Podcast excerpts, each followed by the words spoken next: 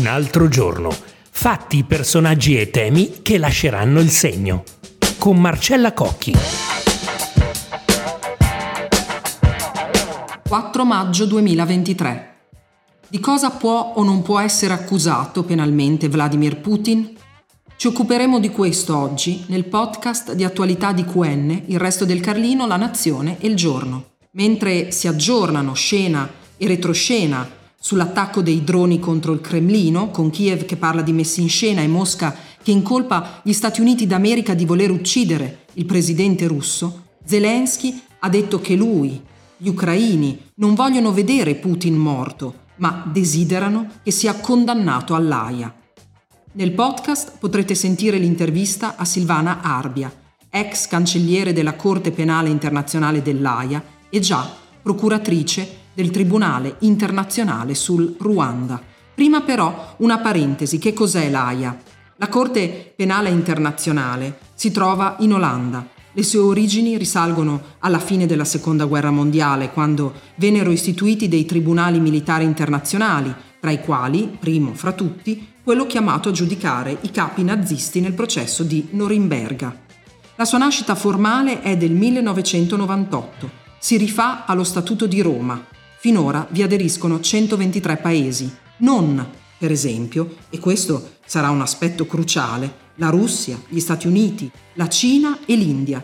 Neanche l'Ucraina ne fa parte, ma in compenso ha esercitato due volte le sue prerogative per accettare la giurisdizione della Corte.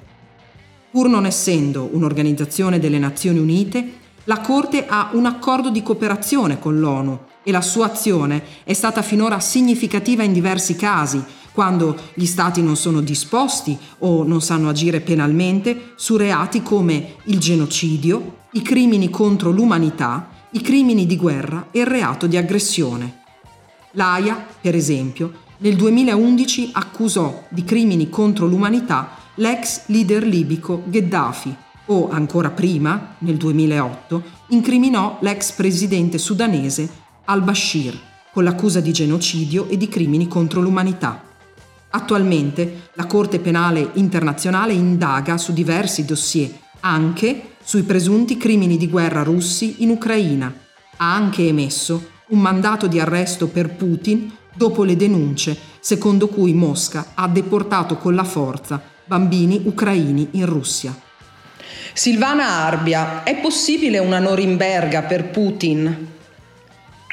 Eh, abbiamo la Corte Penale Internazionale e l'Ucraina già anni fa ha eh, accettato la giurisdizione della Corte, quindi la Corte Penale Internazionale è l'organo giurisdizionale più adeguato a rispondere alle esigenze di, eh, di giustizia per le vittime, di riparazione e quant'altro in questa situazione come in altre situazioni. Quindi è una situazione, quella dell'Ucraina, che è, è soggetta alla giurisdizione della Corte per l'accettazione dell'Ucraina stessa, che non è un paese membro, però si può anche accettare la giurisdizione della Corte senza essere membro. Quindi parlare di Tribunale di Norimberga non è appropriato il riferimento perché come riferimento storico, ecco, se vogliamo dire un tribunale che persegue crimini internazionali, possiamo accettarlo, ma il Tribunale di Norimberga nella storia ha, fatto, ha giocato il suo ruolo in un contesto molto diverso, con dei criteri molto diversi che fanno parte della storia, per cui abbiamo imparato, ma che eh, non serve per risolvere i problemi di oggi, perché però oggi abbiamo la Corte Penale Internazionale che opera e eh, opera, abbiamo visto anche che ha eh, emesso dei mandati di arresto, quindi è pienamente operativa. Ecco, infatti è stato emesso un mandato di arresto sulla questione della deportazione dei bambini ucraini in Russia. Trova che sia possibile anche accusare Putin del reato di aggressione, come chiede Zelensky?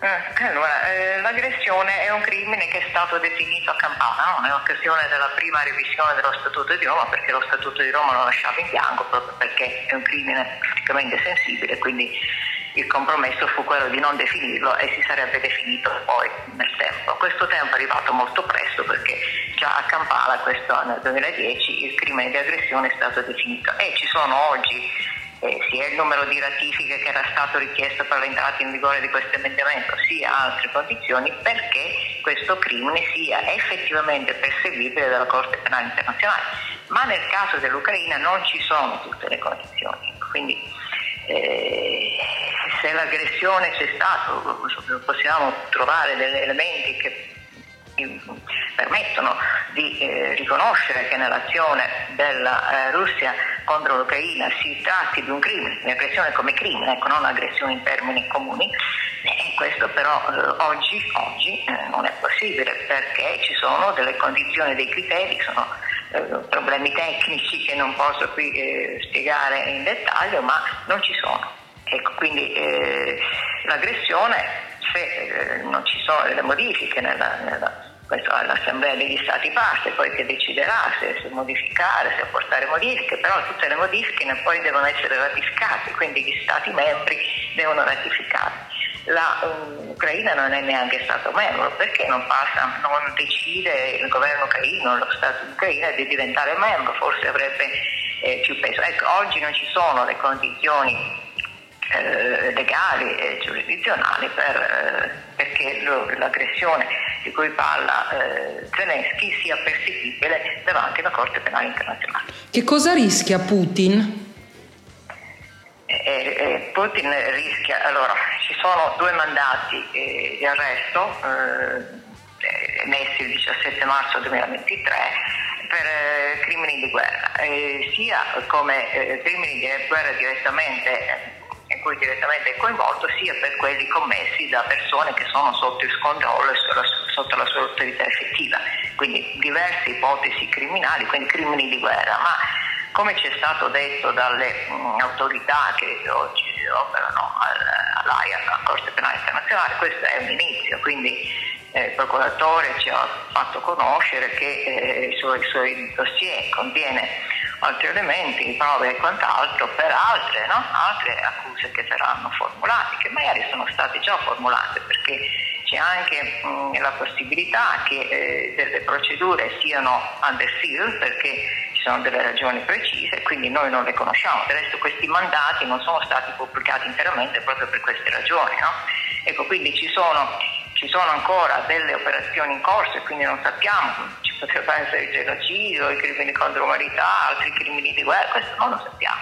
Però finché eh, la Corte ha, è in carica, quindi è in carica nel senso che ha giurisdizione, quindi persegue i crimini di sua competenza, sono tutti questi crimini, ecco.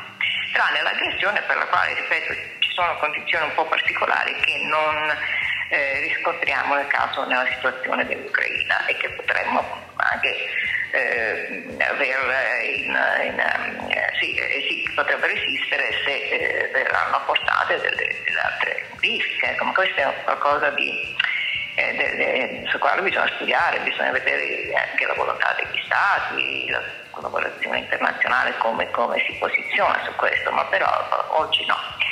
E quanto alla crimine che sembra, eh, sembra, forse un crimine minimo, no? deportazione legale di persone e nella specie di minore nei territori ucraini occupati verso la federazione russa, la deportazione eh, o trasferimento di tutto o di parte della popolazione del territorio occupato all'interno o all'esterno di tale territorio dal 24 febbraio in poi, quindi anche quelli che potrebbero eh, essere eh, eseguiti questi crimini oggi domani o, finché non c'è termine, ecco c'è un termine iniziale ma non un termine finale, quindi questo è un crimine di guerra che non è, non è minimo. Ecco e anche se, ripeto, non è il solo, almeno da quando c'è stato detto dal procuratore, è l'inizio una, eh, dell'esercizio della giurisdizione della Corte che eh, però eh, ha effetti, eh, effetti, molto precisi, cioè la, la possibilità dei due, dei due, delle due persone che sono eh, stati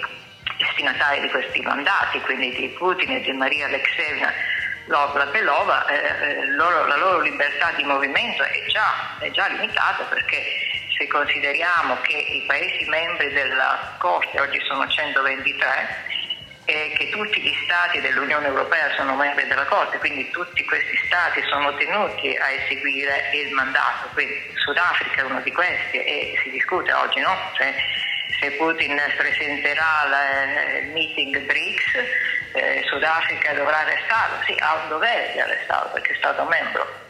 Ecco, quindi, però se ne sta discutendo. Quindi tutti questi stati hanno l'obbligo di eseguire questi mandati, che comporta che eh, la possibilità di eh, Putin, che poi non è eh, l'ultimo eh, arrivato in Russia, è il presidente, no? quindi è l'autorità che rappresenta un paese, e si vede o costretto o a non muoversi oppure a cercare ogni volta quando si muove di non, di non essere mh, arrestato, anche perché la richiesta della Corte è vincolante e gli Stati, per gli Stati membri, e questi Stati membri non hanno alcuna possibilità di andare a eh, esaminare se ci sono condizioni come per l'estradizione, no? devono eseguire tutto.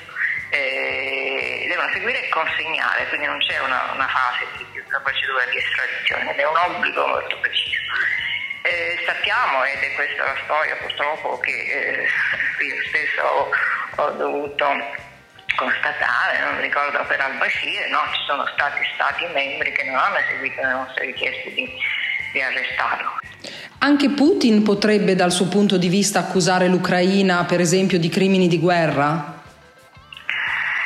Beh, non è che Putin deve, eh, deve accusare, è la Corte Penale Internazionale che ha un mandato ben preciso di eh, perseguire e punire i crimini di sua competenza, quindi crimini di guerra, crimini contro l'umanità, genocidio e aggressione, da chiunque commessi nel territorio in cui la Corte esercita giurisdizione. Quindi da chiunque commessi in Ucraina, da chiunque. Quindi anche da mm, so, un, un, gruppo di, um, di, combattenti che sono estranei, tipo, no? perché sappiamo che ci sono anche dei foreign fighters eh, se questi hanno commesso crimini internazionali di competenza della Corte, la Corte ha l'obbligo di perseguirli e punire, non ha bisogno di, di, di Putin che ehm, denunci o comunque chieda, eccetera. E... Altrimenti non sarebbe una Corte imparziale, la Corte è imparziale ed indipendente, ecco perché io vedo un po' strano questo intervento di Zelensky eh, alla Corte, cioè Zelensky è uno, un leader politico prima di tutto, penso, cioè, sarà anche vittima di però è un leader politico e fa i suoi commenti, le sue affermazioni, dichiarazioni, però la Corte è ben altro, la Corte è, una corte è un tribunale che deve agire imparzialmente, indipendentemente. Si riferisce al concetto non c'è pace senza giustizia, al fatto che Zelensky abbia detto... Sì, sì, mi riferivo a questo perché so che il presidente Zelensky vuole parlare di questo e che questo è in effetti un segnale negativo per un leader eh, di questa situazione, no? eh, Ucraina che è quasi distrutta completamente. Quindi parlare e di rifarsi a questo slogan di non c'è pace senza giustizia, che vale, eh? io ci credo molto, io, io sono quella che, eh, che mi, sono sempre battuta perché la giustizia eh, sia resa a chi eh, giustizia, che i crimini siano perseguiti, le vittime ottengano riparazione, ma Oggi per l'Ucraina il problema immediato, più urgente, è quello di far cessare l'ostilità.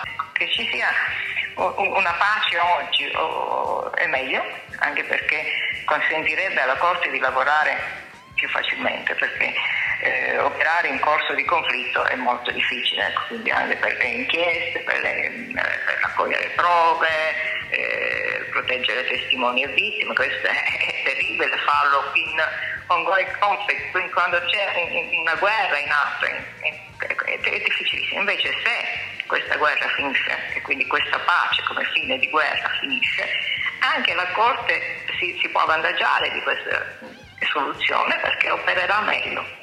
E quindi non c'è una, eh, dire, non, non, è che la pace, la pace come fine della guerra, ripeto, perché sono un po' due concetti distinti.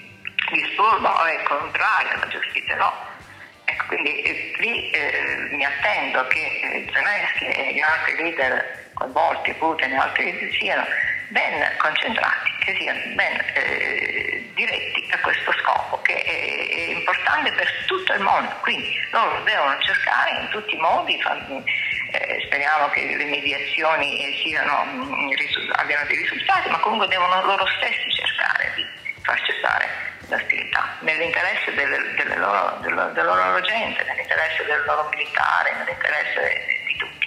Quindi se no sono, sono, hanno una responsabilità abbastanza nella storia che verrà molto, molto grave. Ecco, far continuare la guerra e immorale anche, che eh, implicare una responsabilità politica grave. Well, everywhere is war.